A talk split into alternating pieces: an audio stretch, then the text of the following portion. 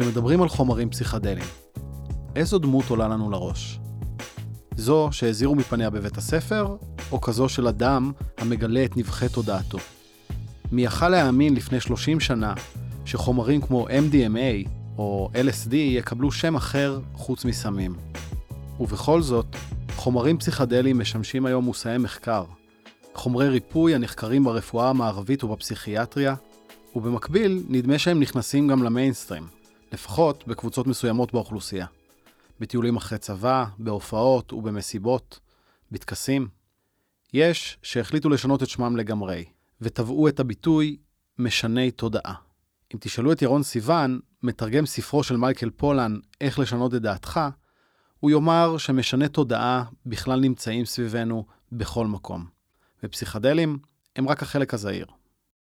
העולם הזה שאנו מצויים בו הוא כמו פרדס, אשר נטועים בו אין ספור עצי דעת, ספרים, פרסומות, חיות, בגדים, אוכל, שיחות וחלומות. ויש כאלה שפירותיהם משנים בך משהו, ויש כאלה שלא. וכשזה עושה אותנו חרוצים, או כנועים, או אימפולסיביים, או צרכניים, או אפילו אלימים, אז הממסד הסוטה מאשר את שינוי התודעה שלנו, ואפילו מעודד אותנו לעשות זאת. אבל כשזה מרחיב לנו את התפיסה, או מרגיע אותנו, או מעמיק אותנו, או פשוט הופך אותנו לפחות צייתנים, אז קוראים לזה סמים. האם זו מגמה? מהם המניעים העמוקים של אלו התומכים בהרחבת התודעה, ושל אלו שמתנסים בה בפועל? והאם בדרך זו נפתחה הדרך להרחבה של התודעה, או דווקא לצמצום שלה?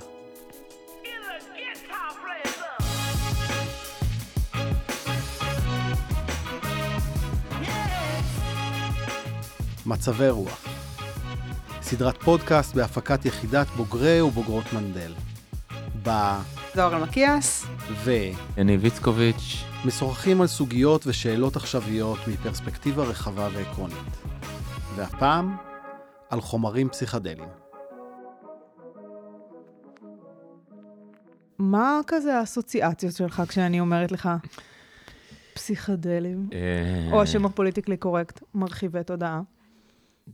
תראי, אני חייב לספר לך סיפור בעניין הזה. אני למדתי לפני בערך 20 שנה באוקספורד, ובחיי הסטודנטיאליים נחשפתי לאי אלו מרחיבי תודעה, ו- וכולם אמרו לי, תקשיב, מה, אתה חייב לקרוא את אלדו סקסלי, Doors of Perception, כן. בעברית זה נקרא, אה, לדעתי, דלתות התודעה או משהו כזה. אז מי שלא יודע, אה, אלדו סקסלי הוא אה, סופר, פילוסוף די ידוע, שנטל מסקלין בתחילת שנות ה-50, וכתב על זה ספר, בעצם על החוויה שלו מה, אה, מהסם הזה. ואני חייב לומר שלא התרשמתי, לא מהספר ולא מהחוויה, במובן הזה ש...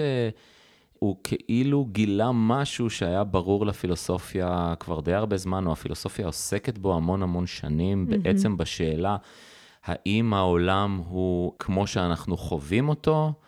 אה, זאת אומרת, אם אני רואה כיסא, אז האם הכיסא שאני רואה הוא באמת קיים כך בעולם, או שבסך הכל יש כל מיני דברים בעולם שאין לנו מושג מה הם, והתודעה שלנו, או המוח שלנו, מאבד את הדבר הזה ומייצר איזשהו דימוי של כיסא, בעוד שברור ש... זאת אומרת, זו תובנה פילוסופית די טריוויאלית, זה ברור שכל יצור חי מפרש את העולם בצורה אחרת, ברור שהעולם שלי לא נראה כמו העולם של העטלף. ולכן אין שום סיבה להניח שאם לא נשנה את ההרכב הכימי במוח שלנו, או שאם נשנה את ההרכב הכימי במוח שלנו, ואם נפעיל עליו כל מיני מניפולציות, פשוט נחווה את העולם באופן אחרת. אחר.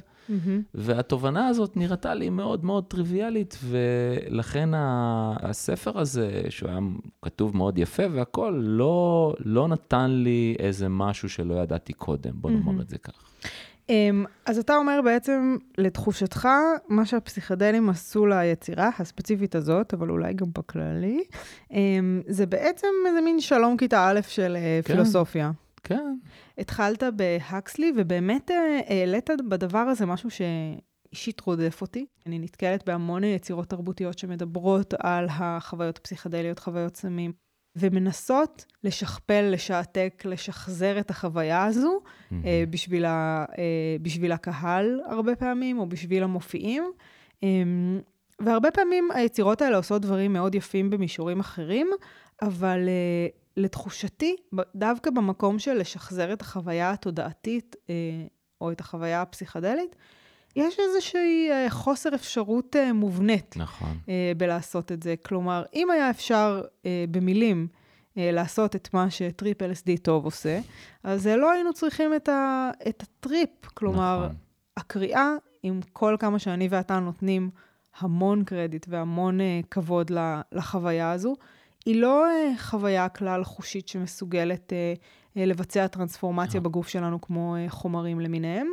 אה, גם הצפייה, גם ההאזנה, כלומר, אני מרגישה שיש משהו טיפה מצער בזה שאומנות אה, שעוקבת אחרי הפעולה של מרחיבי תודעה, רק מנסה לעשות את החוויה שוב פעם. כן. אה, במקום, נגיד, אולי היה עדיף, במקום שהקסלי היה אה, רותם את התובנות שלו לדבר הזה, שהוא היה ממשיך ליצור את היצירה שלו, כן. having seen that. כן. כלומר, אחרי שהמוח שלו והנפש שלו והגוף שלו היו במקומות האלה, להמשיך וליצור. ואז אני חושבת שאולי יש איזשהו פוטנציאל שהדברים יחלחלו בצורה יותר אורגנית, יותר מעניינת, יותר לגמרי. מורכבת, יותר ניואנסית, מאשר פשוט אה, לנסות לתאר את הצבעים שראיתי והקולות כן. ששמעתי. אני חייב להגיד לך שאני די אלרגי כבר ליצירות כאלה. כן. אני ממש... כן, כן. איך שאני רואה, זאת אומרת, כל הניסיון הזה להראות לנו, אם זה בסרטים, אז פתאום הכל מתעמעם, וזה זה כאילו כבר הפך לקלישאה. כן, כאילו הניסיון לתאר טריפ באמצעות מילים, או באמצעות, כמו שאת אומרת, אתה רוצה לתאר טריפ, תכתוב מוזיקה אה, לא טריפית. ויוצרים מעניינים שכותבים דברים מעניינים, אני מאמינה שהחוויות האלו אה, כן. רק ייתנו להם עוד ועוד. מה את מרגישה שקורה עם זה כרגע? אני אתחיל מלסמן ממש את הדבר הכי מובהק שקורה עם זה, אה, שזה הספר אה, How to Change Your Mind, מהמם. איך לשנות את דעתך, של מייקל פולן, שהוא חוקר של, אה, אפשר להגיד, מזון, ומה שאנחנו מכניסים לגוף שלנו, ודרך זה הוא נכנס לנושא הזה של מרחיבי תודעה. ואני אתחיל ב- באיך הוא מגדיר את הרעיון הזה, של למה הוא מסתקרן מהדבר הזה פתאום. ומייקל פולן כותב, האם ייתכן שחוויה פסיכדלית אחת, דבר שאפשר לעורר באמצעות לא יותר מבליעה של כדור או פיסת נייר קטנטנה, יכולה לתת מהלומה לתפיסת עולם שכזאת, לשנות את תפיסת האדם לגבי המוות, לגרום לו לשנות את דעתו באופן תמידי. הרעיון הזה לא הרפא ממני. זה כאילו שתשומת לבך תופנה לדלת בחדר מוכר, חדר שהוא תודעתך שלך, שאיכשהו אף פעם לא שמת לב לקיומה. ואנשים שאתה סומך עליהם, כלומר מדענים, יגידו לך שמהצד השני של הדלת מסתתרת צורת מחשבה אחרת, צורת קיום אחרת, וכל שעליך לעשות הוא ללחוץ על הידית ולהיכנס. מי לא היה סקרן? אולי לא ביקשתי לשנות את חיי, אבל הרעיון ללמוד עליהם דבר מה חדש ולהאיר באור חדש את העולם הישן הזה, החל לקנן בראשי. אולי כן היה חסר לי משהו בחיים, משהו שלא הענקתי לו שם. יש כאן גם את ההיבט המדעי, כלומר את המחשבה ש... שהדבר הזה הולך ומקבל אה, אישוש מדעי יותר ויותר, ושימושים מדעיים כמו אה, רפואה ופסיכיאטריה וטיפול בטראומות, שאולי נדבר על זה קצת. אמ, אבל גם, אני חושבת שכאן טמון גם קצת אולי הבעיה שלי עם השיח הזה, אה, ואני מדגישה עם השיח, לא עם הדבר עצמו. אמ, הרעיון הזה של היה חסר לי משהו בחיים. כן. כלומר, המקום שהפסיכדלים תופסים כמין תופעה אה, די בורגנית, אה, כביכול בוהמיאנית, אבל אין יותר בוהמיאנים. אנשים שהם כאלו קריאייטיבס, אה, ומבחינתם החוויה הזו היא דרך אה, to enhance, להגדיל במעט, להעצים במעט את חיי היומיום, אה, וככה אולי אה, להגיע לנפשם אה, שנשברה תחת הקפיטליזם. אז זה קצת כמו יוגה, מהמם. זה קצת כמו פילאטיס, זה קצת כמו סדרות כתיבה. במאה ה-19 גדלה וצמחה התפיסה הפילוסופית המכונה אקזיסטנציאליזם, שקוראת לאדם באשר הוא להבין שיש מימד אחר בחיים האנושיים, שהוא לא המימד הרגיל, היומיומי, השגרתי.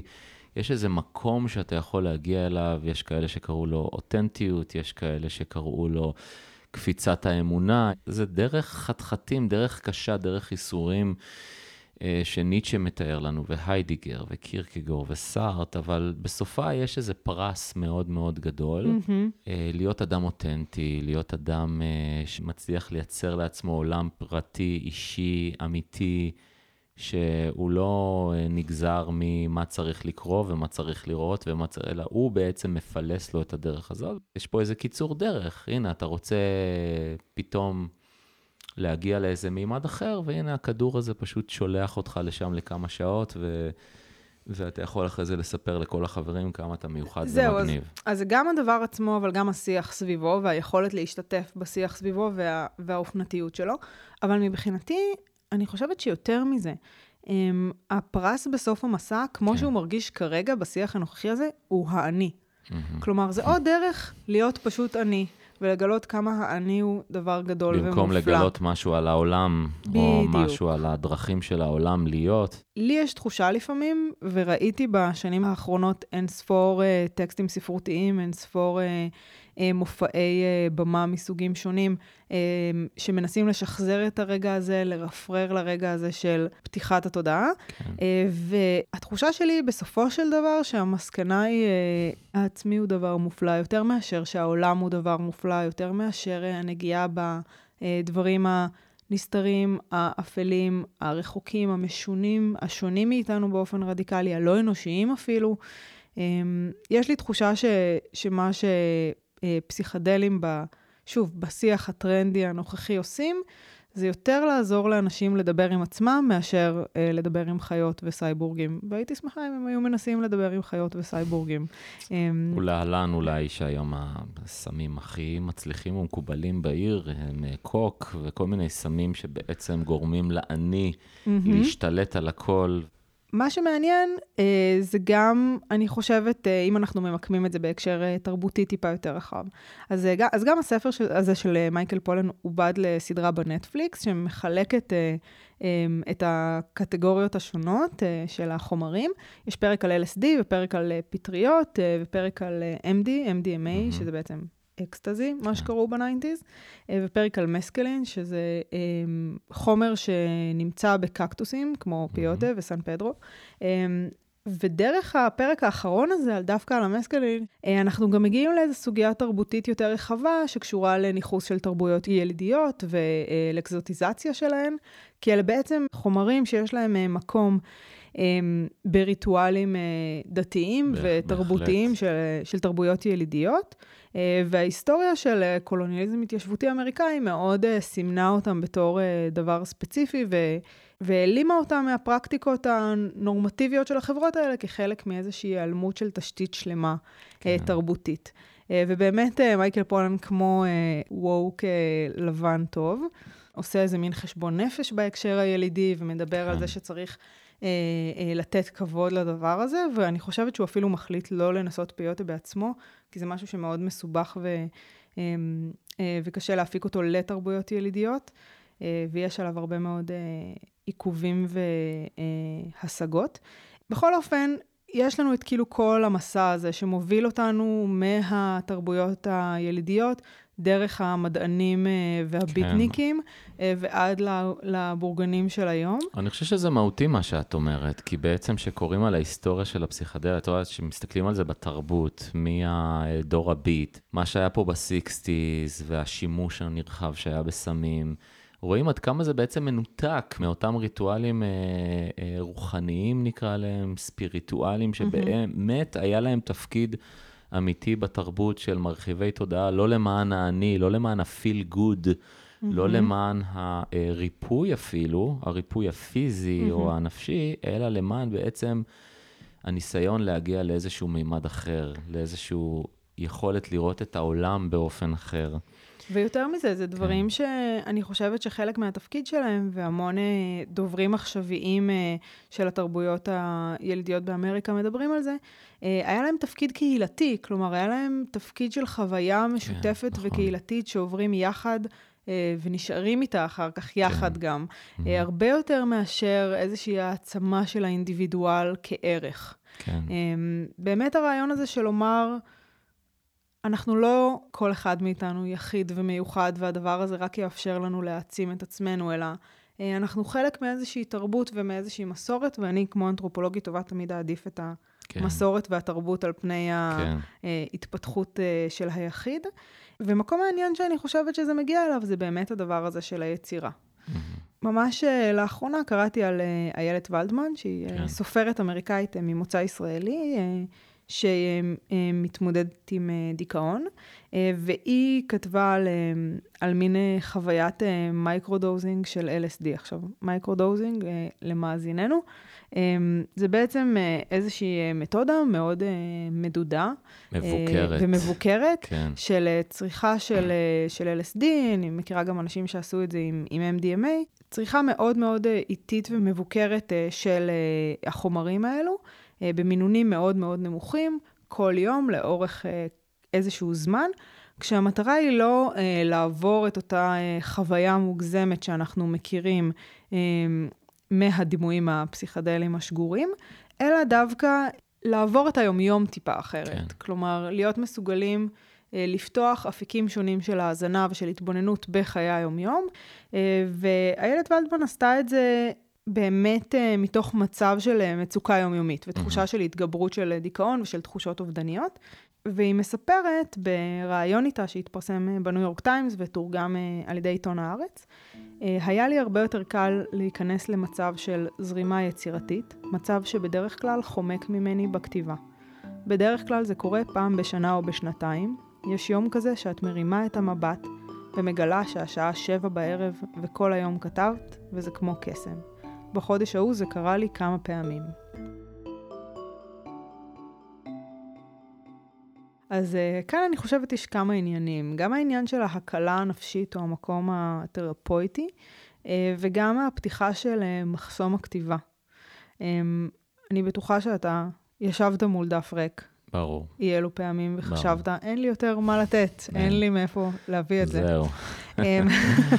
ואם היו מספרים לי ש, שיש uh, לדבר הזה איזושהי uh, תרופת uh, קסם, um, אני בדיוק כותבת דוקטורט, אז אם היו מספרים לי שאני יכולה uh, בעזרת uh, um, חומרים במינונים נמוכים, כן, בריאים מאוד, לא מזיקים. לפתוח את מעייני לפתוח, היצירה. לפתוח את מעייני הערות השוליים. כן. Um, הייתי חותמת uh, בלי להסס, אבל גם אני חושבת שיש כאן טיפה מקום של הפסד. ויש משהו אולי טיפה עצוב, בזה שאנחנו זקוקים לדבר הזה על מנת לשאול שאלות שפילוסופים בעת העתיקה פשוט הביטו לשמיים ושאלו אותם. אה, לגמרי. כן, אתה מסכים? תראי, אני הבנתי בפעם הראשונה את העניין של ההתמכרות לסמים. כשחבר סיפר לי סיפור... איזה מילים אתה מביא כאן לתוך כן. השיח הפתוח וההיפי שלנו, התמכרות, סמים. התמכרות, עזבי סמים, התמכרות ל, ל, ל, לחומרים mm-hmm. uh, מן הסוג הזה. Uh, כשחבר סיפר לי על ניתוח שהוא עבר, mm-hmm. והוא אמר שהייתה לו חרדה מאוד מאוד גדולה מהרדמה. והניתוח הזה חייב הרדמה, והוא ממש אה, נלחם ברופאיו שלא ירדימו אותו, כי, mm-hmm. כי יש לו איזה חרדה כמוסה שהוא לא יתעורר וכולי וכולי, ובסוף uh, הצליחו להגיע להסכמה ולתת לו איזה סם מרחיב תודעה, שלא נאמר את שמו, אבל זה היה תערובת אפילו של כמה דברים, הביאו mm-hmm. ממש מומחים, נתנו לו את הסם הזה לפני הניתוח, וכל הניתוח הוא היה בהכרה. Mm-hmm. ניתוח, אגב, לא פשוט. כן. ממש, חתכו אותו בזמן שהאדם הזה נמצא בהכרה, והוא סיפר לי שזאת הייתה חוויה מדהימה עבורו. Mm-hmm. והוא סיפר לי שזאת פעם ראשונה בחייו שהוא הצליח להתמודד מול חרדה איומה שהייתה לו.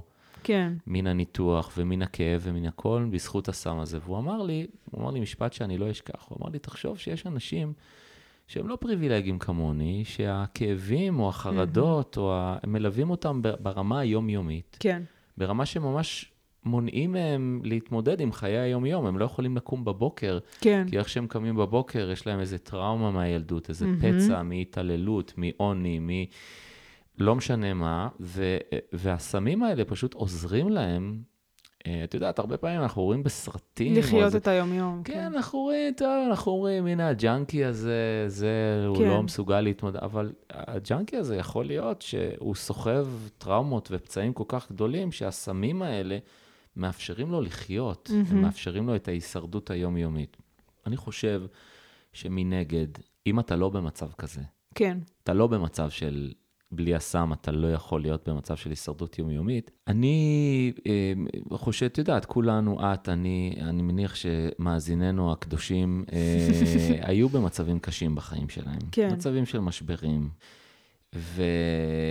ומצב שכן, אתה אומר, בואנה, כדור כזה או אחר, או ה microdosing הזה, אם אני עכשיו מתחיל לחיות עליו ברמה היומיומית, וואלה, יש מצב שאני באמת מצליח כן. באופן... מצד שני, כולנו גם זוכרים את האופנים שבהם יצאנו מהמצבים האלה, בלי ה microdosing, מהמם. את הדרך שעברנו, את המחסומי כתיבה הארוכים שחווינו, את הספרים שגנזנו, או את הפרדות שחווינו והמכאובים שעברנו בלי הדבר הזה, כן. שלימדו אותנו, אותנו משהו, כן. שהעבירו אותנו. ולכן, את יודעת, זאת אומרת, אי אפשר לקבוע כאן גבולות גזרה, כי כל אחד עם עולמו ועם כאביו ועם מכאוביו ועם דיכאונותיו ועם משבריו. מצד שני, המחשבה שאני צריך לעבור את החיים האלה מהמם. ואת הקשיים שבהם והמכאובים שבהם דרך uh, צורות מסוימות של משני תודעה, לא נראה לי שלשם כך התכנסנו.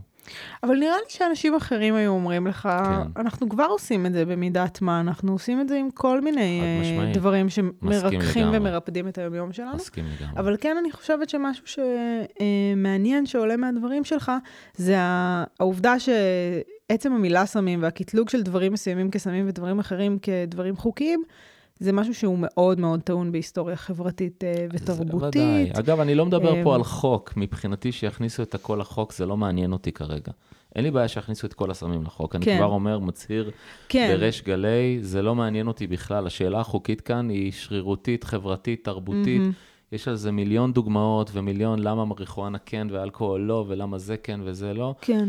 וגם אני, תכלס, יש סבירות די גבוהה להאמין שעוד 100 שנים כל, כל הסמים יהיו חוקיים. כן.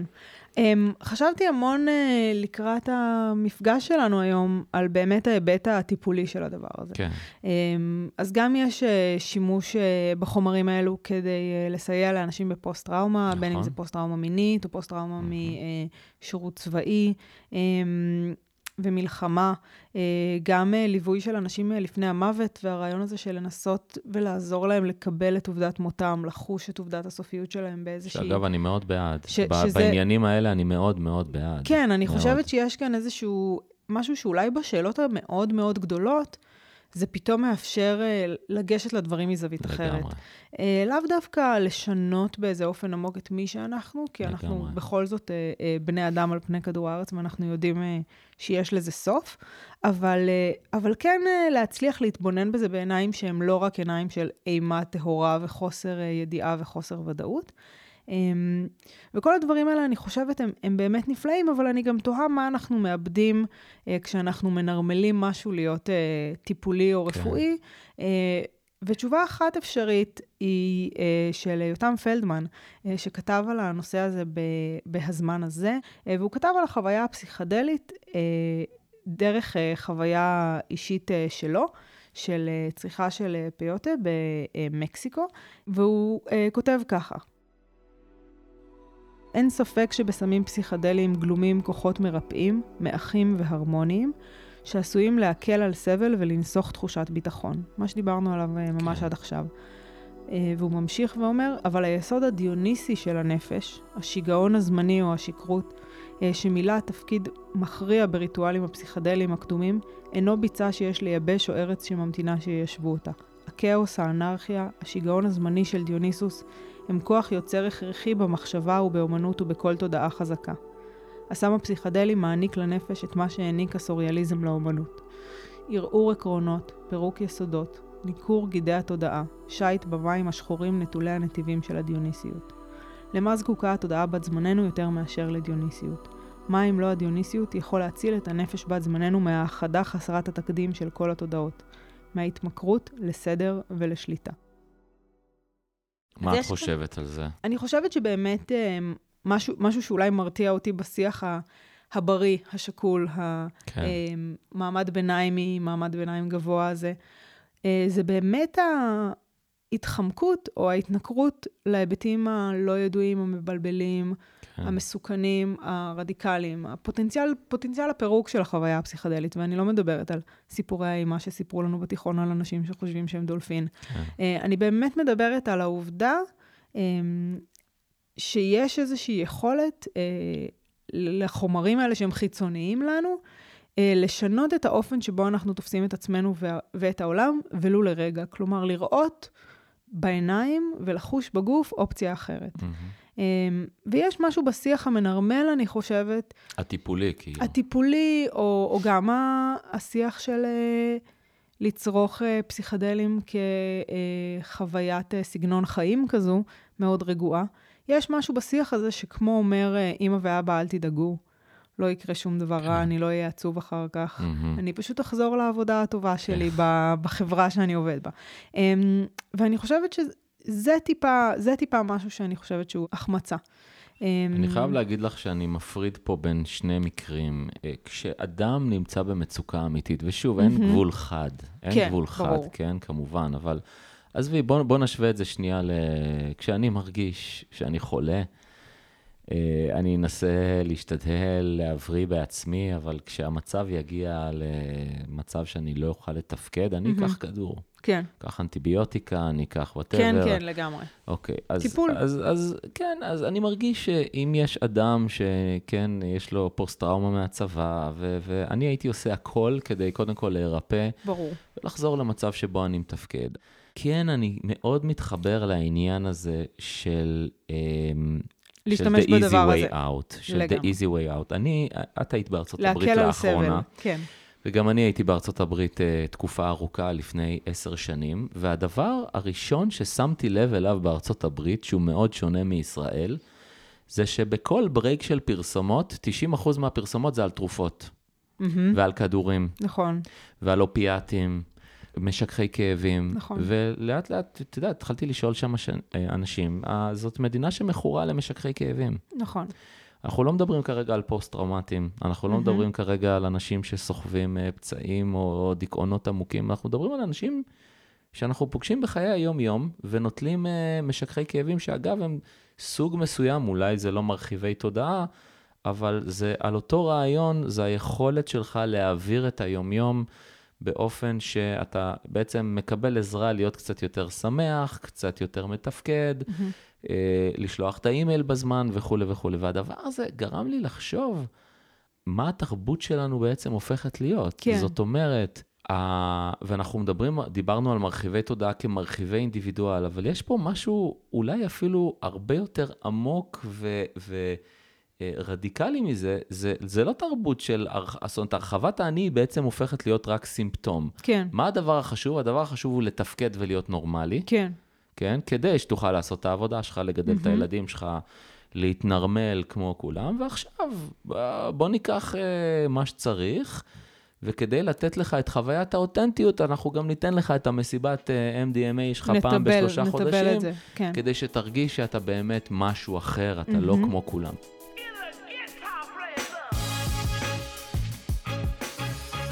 אם תרצו להרחיב, אנחנו ממליצים להציץ בכישורים המופיעים בתיאור הפרק. תמצאו שם קישור למאמר של יותם פלדמן בזמן הזה, וכן קישור להרצאה של איילת וולדמן על microdosing ועל ספרה יום טוב ממש. הפודקאסט נוצר על ידי יחידת הבוגרים והבוגרות של מכון מנדל. ייעודה של היחידה הוא להרחיב ולהעמיק את ההשפעה של בוגרים ובוגרות על החברה בישראל. היחידה מציעה תהליכי התמקצעות, ליווי, עשייה וחיבור בין בוגרות ובוגרים. תודה שהאזנתם, מוזמנות ומוזמנים לעקוב אחרינו בכל אפליקציה בה אתם מאזינים.